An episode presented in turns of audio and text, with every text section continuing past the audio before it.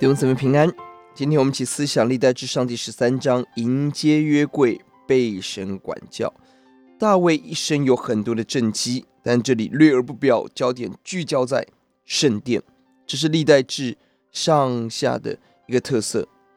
圣殿敬拜的焦点是我们人生的焦点。大卫心怀约柜，要把约柜从基列耶琳运到大卫城。大卫为什么要运约柜呢？第一，要纠正扫罗的错误，在扫罗年间对上帝的敬拜是冷淡的，而大卫渴望恢复那个在约柜面前的敬拜求问。第二是建殿的预备，迎接约柜是成为建造圣殿的前一步。大卫期待为神建造圣殿。第三是为了亲近神，第十三章第三节。清楚的说，我们要把神的约柜运到我们这里来，因为在扫罗年间，我们没有在约柜前求问神。大卫心系神家，顾念约柜，要革除扫罗当政时对约柜的冷漠。大卫渴望将约柜和国都合在一起，求问神，关心神。这是为什么上帝这么样的喜欢大卫。弟兄姊妹，我们的住处的选择。我们环境的选择，我们生活的方式的选择，孩子的教育，是不是可以使我们与我们的家庭常常进入圣殿，回到教会敬拜祷告，还是使我们远离教会呢？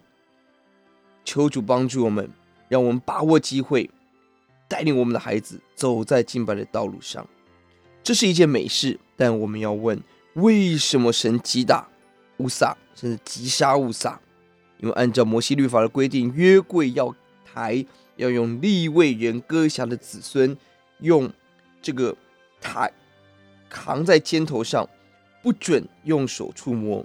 而这次大卫用新车运约柜，应该是受到非利士人的影响。大卫也许不懂律法，但乌撒利未人他们非常的懂，他们竟然藐视神的律法而招致咒诅。弟兄姊妹。即便服侍的动机正确，但不能保证我们的手段方式的正确。动机重要，我们走的路径方法一样重要。侍奉主的人要寻求每一步如何打这个属灵的仗。